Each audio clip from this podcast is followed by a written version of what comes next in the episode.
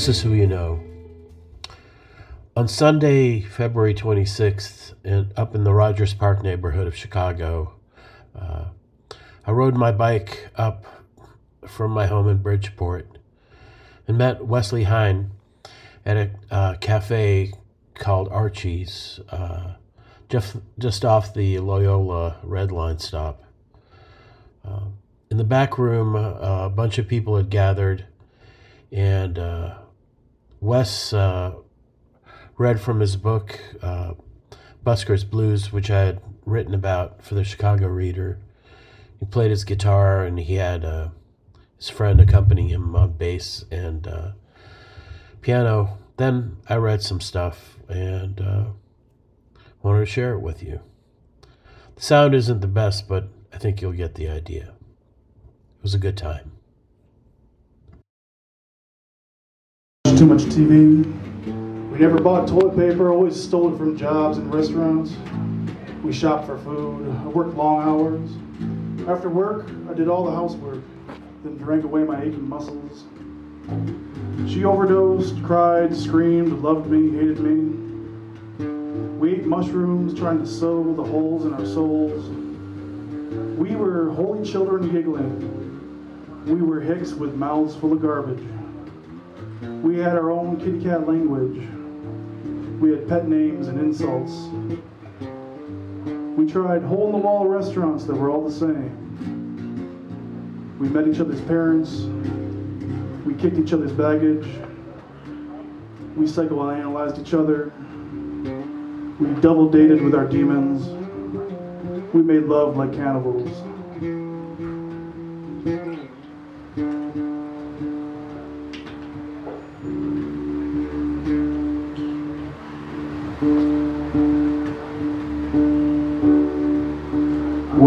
Train pulled into the station, suitcase in my hand.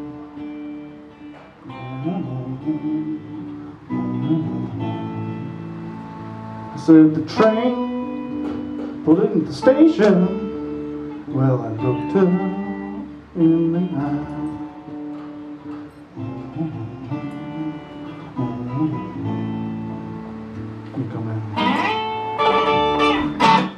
I felt so lonesome, oh so lonesome. I could not help but cry. All my love's in vain. All my love's in vain.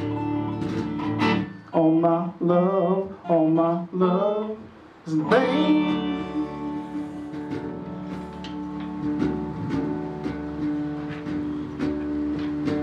I lost my car, lost my job, lost my lady, my home, and then my mind. I'm sorry, but I can't feel sorry anymore. I walked away. I know where to go, but I walked away. I was more numb than miserable. There's a point where things get so bad, you're in survival mode fight or flight. There's only one thing you can do, so you see it and you do it. Everything focuses to a point of clarity. There's no balancing of consequences anymore because there's no choice. As easy as fate, it was over. Mm. Linda lives in my bones and attacks me in my sleep. As I keep walking away from her, I hope that she finally finds happiness. I hope more than anything that she finally makes it. I hope her mind will cease to storm. I hope she won't hurt herself again. I hope she won't treat other men like she treated me. I hope someone will succeed at making her feel loved where I failed. In dreams, I wish she was still lying beside me. When I wake up, I hope I never see her again.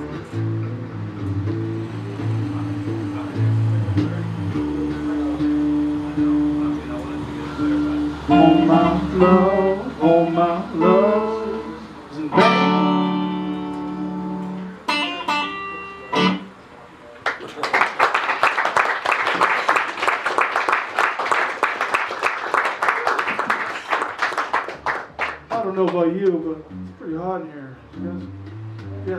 thank can you crack that for us? Get that nice breeze in here. I'll take this off.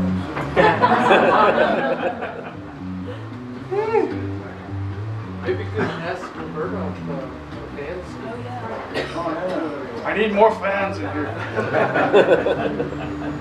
Wear it out!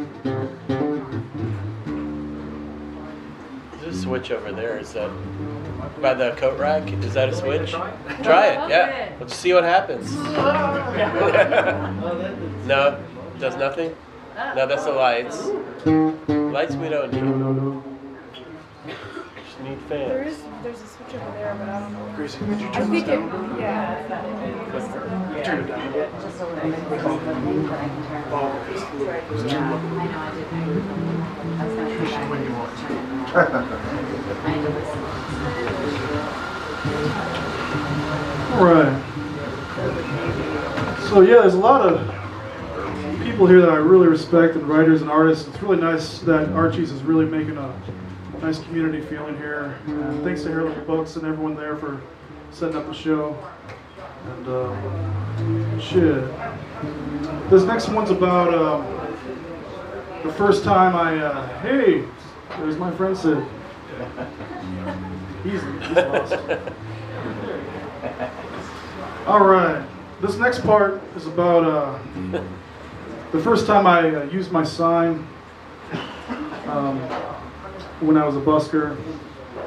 Uh, I read this here last week at MC Rydell's reading here, and uh, it went pretty well. So this. Yeah.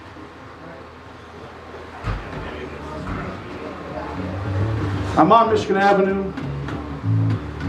My guitar is out. My sign is propped up against my guitar case reading, Tell me your problems and I'll write you a blues song. Some changes sprinkled in my cap, hoping to take seed. Minutes pass. People on Michigan Avenue rush in all directions, their motivations unapparent. Fingers keep busy noodling on the fretboard. Few people pause to read, read my sign. Do these people even have any problems to write blues songs about, I think? Then, a middle aged man strolling with a tall lady stops about 20 feet away. He points at my sign. He has wispy brown hair and sad eyes. She is lanky and has dirty blonde hair. Thinking I have a bite, I smile as best I can and wave them in. With a little coaxing, he steps up. Howdy, young man, he says. He greets me with a southern accent. I got more problems than I can shake a stick at. Sorry to hear about that, I say. Music always helps. You want a customized song? Fun, fun. How much do uh, blues songs cost? I'm nervous. I don't want him to know that it's my first time. At a glance, I size him up. White tennis shoes, pastel colored shirt, khaki pants. He's probably from out of town. Just $10, I tell him.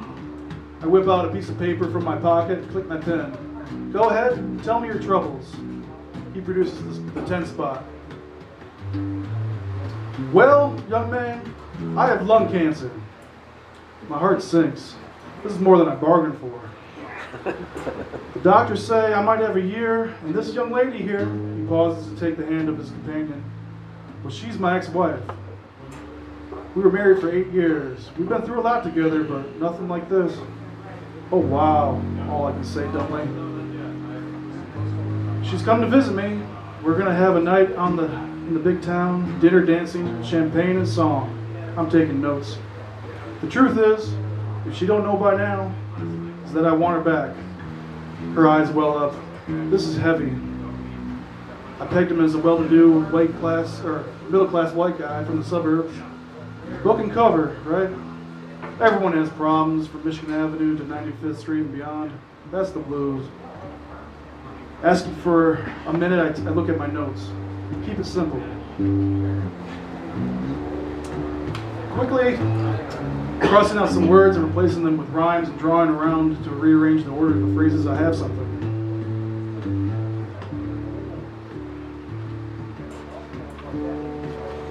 Slowly, I start a pulse on my old guitar. He takes her hand. I strum a basic Willie Dixon riff and moan out, Baby, I know you, and you know me. Greatest days of my life were when you were on my knee. Doctors say I got a spot in my lung. Doctors say maybe a year left of fun. Baby, I'm no longer foolish and young. Won't you hold my hand as I slip into the great beyond? Darling, I won't treat you bad. Please, I won't make you sad. Baby, you make me so happy. Please, my wife, come back to me. When I look up, she has her hands cupped around her mouth like she's trying not to cry. He's down on one knee. He kisses her hand. She nods, her head up and down, and silently, she helps him up. They embrace. Damn, now I'm starting to tear up. A small crowd has stopped to watch. Everyone starts clapping and a couple kisses. My first customer turns to me. This time he fishes out a $20 bill and put, puts it in my hand. Thank you, young man. Oh, and if you smoke, try your damnedest to give it up. He winks, she waves, that's it. The crowd evaporates with the current of the street.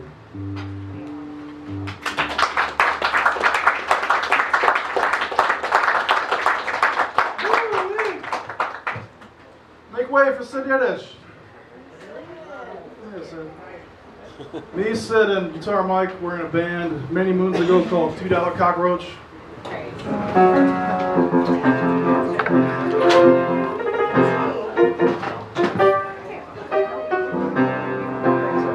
thought we would lighten the mood with a little sing along.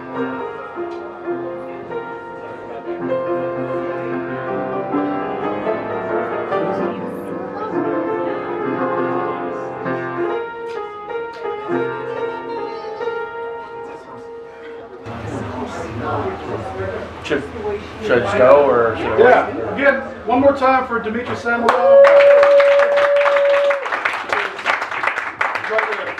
Pack and many fine books all over your old style. Here we go. Yeah, so, yeah, thanks, Wes, for having me, and Heirloom Books and Archie's. Uh, yeah, no, I don't have the luxury of uh, the musical instruments, but, uh, you know, I'll do what I can here. Uh, so I'm going to read a few things, uh, sort of in reverse chronological order. Uh, first is a thing that is not published yet, but will be one day. Probably by me, because that's, that's who seems to be the only person that wants to publish my books is me. So, uh, so this is uh, uh, the working title for this book is "To Whom It May Concern," and it's it's a series of letters that I'm writing in response to letters that I've received over the years. But the people that wrote the letters are either dead or dead to me, at least. So these are some of the thoughts I'm having rereading these things from sometimes 20 or 30 years ago. That mic works, but you gotta be right up close to it. Okay. Can you guys hear me okay? Yeah. Okay. Yeah, I just got to be able to, you know what I need to do is move it so I can see the paper. Uh, maybe. Nope, no. I don't know. Uh, yeah, I'll just try to read this. Oh. There we go. Weird. Huh? Maybe Uh, uh, uh. Don't eat it. No, I know. I'm, I'm trying to find the place where it's picking up. Hello? Hello? Hello? Boop, boop, boop. There. Nope. That's really weird. What a weird mic. You got a good enough voice. Go ahead. Am I okay reading without it? Yeah. Okay. Well, let's just move it out of the fucking way. There you go. All right. Better. And that, now it's not in my way anymore. So this is one of these uh, letters that I'm writing to these dead people. Uh, Dear G, I'm back home after our breakup dinner. Do you feel as little as I do? It's remarkable, baffling. Aren't we supposed to be heartbroken, shattered? Another reach for love, understanding smashed upon the shores of reality? I should feel like a failure, but all I feel is relief. Maybe if we lived in the same city, the thing between us would have ended in a week or two, rather than a full season. It's easier to overlook someone's lacks when you only share the same room an hour or two at a stretch. The days and weeks between meetings, uh, the heart is free to fantasize and embroider and exaggerate.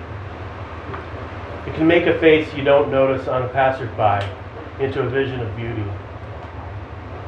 Had we slept in the same bed more than three or four times, you were lying there like a dead fish, tolerating whatever was happening above it, waiting for it to be over, will have become an issue. You might have stopped taking my snoring as an adorable habit and recognized it as an intolerable condition that caused you insomnia. Lucky for us both, we pulled the plug while holding hands. Still, a few things eat at me in retrospect. Why did I let you call Mexicans mud people and not say anything? Why did I pretend to like your shitty songs? Was your letting me fuck you a get out of jail free card? Did it blind me to all the ob- all your obvious flaws? You, you must have had a long list of grievances as well. Or was this just a novel way to spend a fall until a mate who could support you in the luxury to which you'd always been accustomed could come along? Slumming at Bohemia never fit you so well. Thanks for sharing pictures of your children, but I didn't ask to see them. The idea that your genetic line will continue is not the happy thought you take it to be. what a great guy, right? uh, why did you write anyway? Has your marriage hit a dull spot? Do you really recall our time together fondly? It made me recognize my own shallowness that I went with you for as long as I did. You're so fucking beautiful. I was flattered you'd give me the time of day. Why did you ever have to open your mouth? It would have been perfect if we just never exchanged a word. Okay, I'm kidding. It could never have worked. I'm sure your husband finds you clever, though he sounds like a real idiot. I'm not bitter. I don't envy him. I'm glad the two of you found one another. I'm also glad we're thousands of miles apart, so you're never tempted to invite me over. But thanks for writing.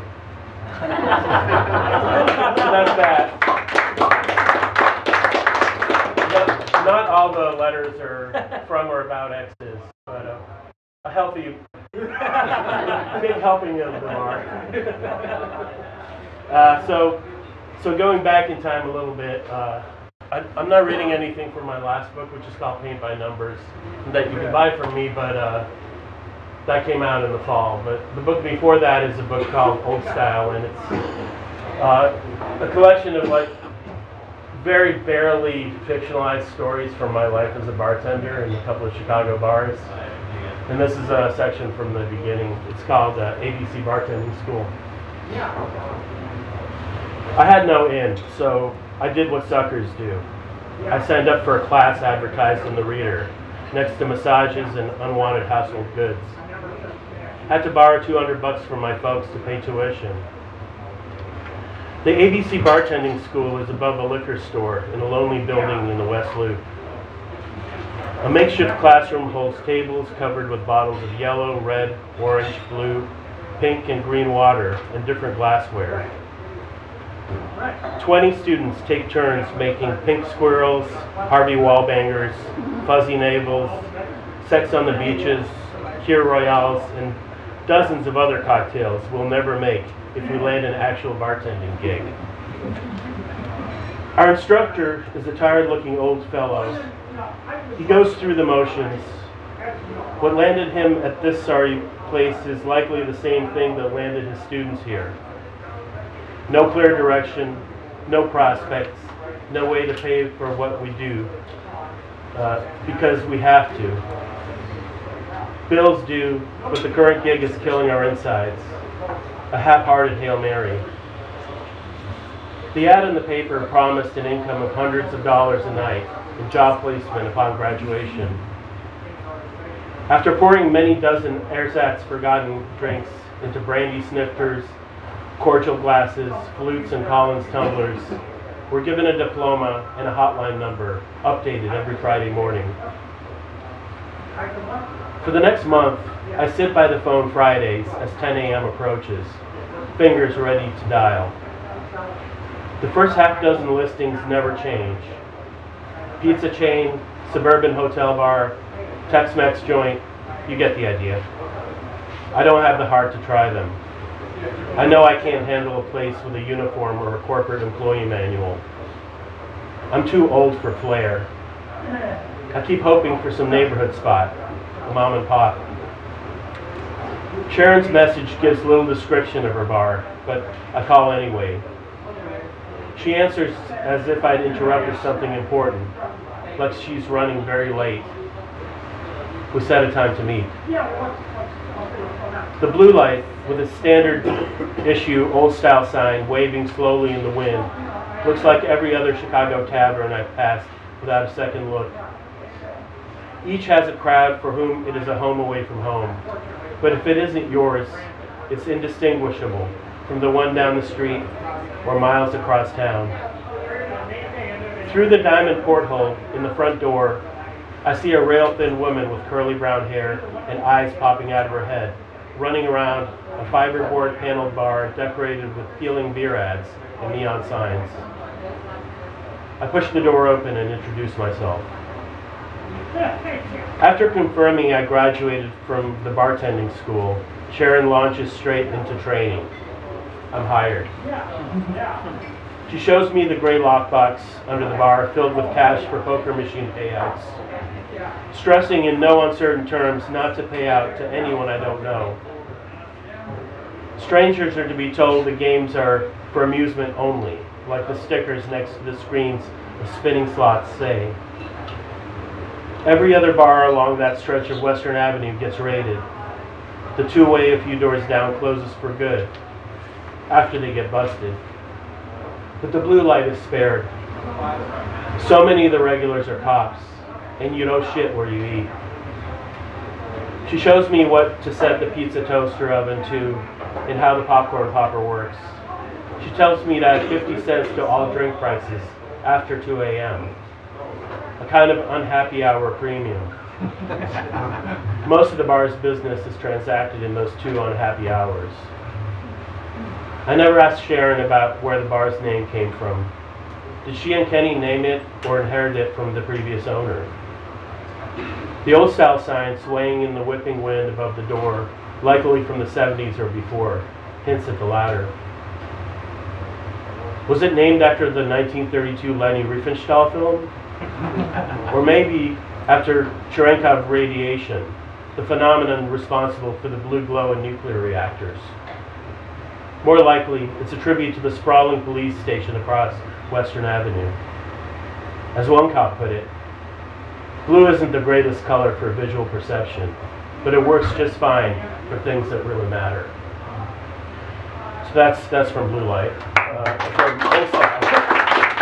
The book is Old. Right. Uh, uh, next thing I'm reading is from the book I put out uh, right before Old Style called Soviet Stamps, which was supposed to be my second book, and I mostly finished, Jesus, like in 2014 or 15, but didn't wind up uh, being published by me until 2020. And it's it's a kind of uh, immigration memoir. It's about how I started doing art and how my family came to America from the Soviet Union. So this is uh, this piece is called Soviet Stamps, just like the book. I started collecting stamps before we left the Soviet Union, and my stamp collection came to be a sort of memorial to the place I was from and where I no longer lived. Many of the stamps came from places other than Russia, like Cuba, Mongolia, or Czechoslovakia, places under various levels of control from Moscow. I spent a lot of time taking stamps out and rearranging them on the different pages of the album. Each page has six rows with cellophane behind which to place each stamp. Oftentimes, either the cellophane or the stamp would rip from my repeated rearrangements. Sometimes I'd group them by color, other times by country of origin. I finally settled on a thematic grouping. Soviet space program on one page, Olympi- Olympics on another, mushrooms, flowers, cars, ships, children's artwork. Revolutionary heroes each got their own place. I was never very careful or precious with my collection. Many stamps are frayed, bent, and torn. The grouping and regrouping of the little images was much more important than their monetary value. Stamps taught me how to compose a picture. Within their perforated or rectangular borders are words, numbers, and images, put together in ways that spoke on several levels at once. They are art, communication, and currency within a few square centimeters.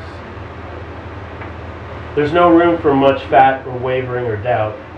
You have very limited real estate, so you better pack as big a punch as you possibly can. Space stamps are made to remain on Earth. They're ten. They're often they often commemorate the past, but are used in the present. Some celebrate folk tradition, yet are issued by a government dedicated to eradicating those same traditions. Whatever else is depicted, the bottom line is the currency value illustrated in one of the corners, or right there in the middle. The picture humanizes the commercial requirement of the stamp, sometimes playing plays counterpoint, other times exalts in or enhances or celebrates industry and commerce. In totalitarian societies, self-expression can only find an outlet through official channels. As long as the censors are satisfied that the intended message comes across, the artist can slip some of their own interest or preoccupation through. It is often not a hidden message or covert, covert idea so much as a nonverbal portrayal of some aspect of the world that runs counter to the ideological control. As much as a portrait of Lenin on a stamp is just Soviet propaganda, some detail behind his bald head or layout, the text, or interaction of colors can serve to undercut the hammering of propaganda. A lot of the stamps in my album are canceled ones, meaning they were mailed, then ripped or steamed off letters and parcels, then given to me. Some have corners missing, bits of envelopes still stuck to their backs, pictures marred or obscured by postal markings. There is no value to a real philatelist, but priceless as evidence of a personal history. Taken as a whole, my two cheap water damaged pen scrawled plastic albums form a sort of diary of leaving the Soviet Union and, arri- and arriving in America. The letters from friends and family back in the USSR, uh, from which many of them were removed at, are long gone, and I have no recall of what they were about. Many were addressed to my parents or their friends, so I never read them anyway. But the recipients knew uh, about my collection and generously contributed to it whenever they could. The stamps have long lost most of their context and original associations. Almost 40 years of being untouched while being transported from my parents' home to my various apartments will do that. They're related to each other by their proximity and by the connection to me much more than where they came from or the letters that they paid to ferry across continents. Context and setting often alter the meaning of art in this way. Perhaps in some ideal antiseptic stamp Valhalla, better specimens of my stamps live and express their philatelic essence clearly and unambiguously. But mine sit bunched unevenly on their respective pages, waiting to be looked at every few years. Whatever resonance they may have for anyone else, I choose to show them to, though they'll always remain my hidden clues. Trace evidence of a mostly forgotten past, fragments from a displaced, unsettled sort of life, holding answers to questions I don't know to ask. I never went to buy to buy stamps for my collection at a shop. In that way, I didn't actively collect. They were more tokens of a connection to the Soviet Union rather than objects amassed for their aesthetic or monetary value. I was too young to think of them in those terms anyhow. To me, they were just little pictures that I could endlessly rearrange in my album. Connoisseurship and collecting played little part in it. I didn't know anyone my age with a stamp collection, so there was no one to trade with.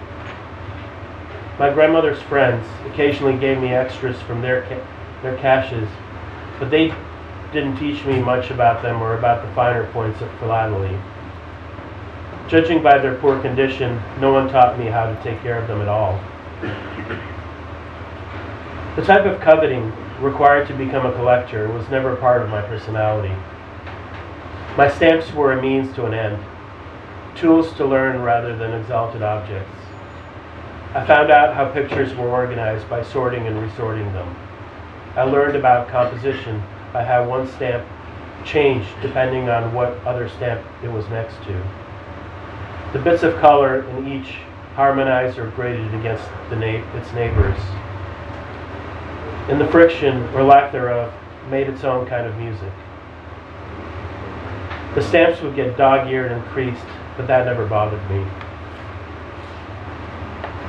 Except for uh, American ones affixed to my uncle's letters, all my stamps were from Eastern Bloc countries.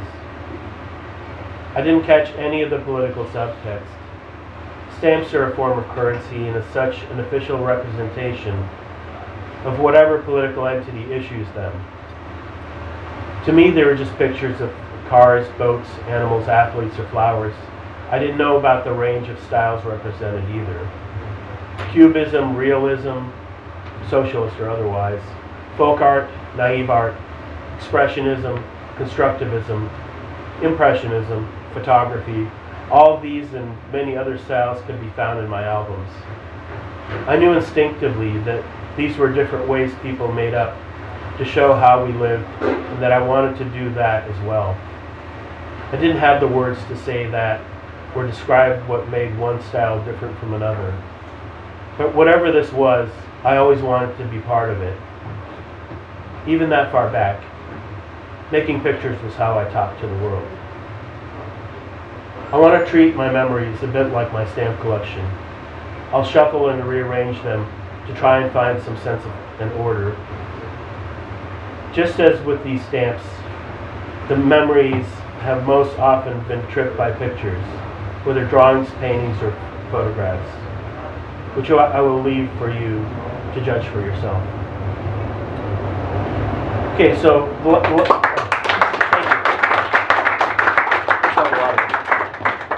Got uh, just one last thing, uh, and this kind of goes back to the beginning of kind of what got me writing, or what was uh, this job. So I, right after I finished art school in 1993, I moved I moved to Boston and became a cab driver, and eventually started having to write about it, and uh, that's what's really responsible for this whole writing and book problem that I have to this day. Uh, so this is from early in the cab book, which I've sort of collected all the cab writing into one director's cut edition called All Hack that you can buy over there afterwards if you like, and it's called Greetings. A raised hand generates an irresistible magnetic pull on a taxi driver. After some years, my mind is trained to seek it out, to the point of imagining it in light poles, reflections in parked cars, waving tree branches, and, on a slow night, just about any likely shape that mimics that desired sign, the symbol of time not spent in vain. Depending on the time of day or night, what follows that hopeful hand will vary from absolute silence to aggressive and often unwanted camaraderie. But in, in most every case, it begins with a greeting. On afternoons of the loop, terse one or two phrase directives abound. Words like Ogilvie, O'Hare, Wrigley, Lakeview, Bucktown, Midway, Michigan and Randolph, Ontario and Chicago, and on and on. Like pushing the elevator button, they named their wish with no need for further communication. Beyond an occasional thank you, an addition of a pre-calculated tip worked out from countless identical trips, expecting much more than the fare displayed on the meter would be wishful thinking during afternoons in the loop. There's a nonverbal contract made between passenger and driver that these transactions are basic and unremarkable. unworthy of excess comment or thought. With the approach of twilight, there are signals that work mode is being shed. The first thirst for social contact can be detected. Between calls and texts, they might ask about how my day is going, usually without expectation or need of much response. Like exercise done at the gym so many of them go to, this verbal calisthenics is meaningless aside from keeping limber in preparation for the heavier lifting that lies ahead. In early evening, couples wait at the curb, peering furtively at every passing taxi, sometimes raising their hands after they pass, prompting slam brakes from more aggressive or desperate drivers. He wears his button down untucked over nice jeans, his getup completed with, more often than not with flip flops. She's dressed to the nines, from the do to the makeup to the little black dress to the heels that make her teeter long before the first drink. They'll exchange pleasantries with me. He'll talk to a driver to show her he's got that common touch. She'll talk if she's bored with him or out of nervousness. Once in a great while, there will be a conversation that reflects their good spirits, one that will serve to start off their date with good goodwill towards all. Packs of men pile in through the night. They'll start with boss, chief, buddy, dude, man, bro, or hey. And when they think they're being funny, sir. They've had a few or more, so they break the ice instinctively without prompting. They'll ask how things have been, as if we're long lo- lost friends, and will even feign interest at, at the answer. They'll ask where the ladies are, then go back to recapping the talent encountered up to then. I could be included in their club should I want in. A story or two about those crazy bitches would qualify me for lifetime membership. As taverns empty, the first words to me can run the gamut from drunken mirth to stone silence. Tipsy chicks continue flirting in the cab, as if still sipping apple appletinis.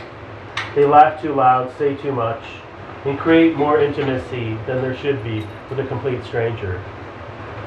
They tell me about their evening, there's no one to call at this late hour, needing a confidant to vent to. They'll ask for advice or empathy with no qualms about their listeners' qualifications and character. The need to ease burdens trumps the caution they might have shown before the sun set. Last are the ones who were overserved and know it. With luck, their address can be extracted without too much hassle. They can be left to drift off into the end of the night fugue state. Upon arrival, I have to blaze the lights, now must address the drowsing reveler in a raised voice. Hey, buddy, pal, chief, time to wake up. You're home. Time to say goodnight. Thank you.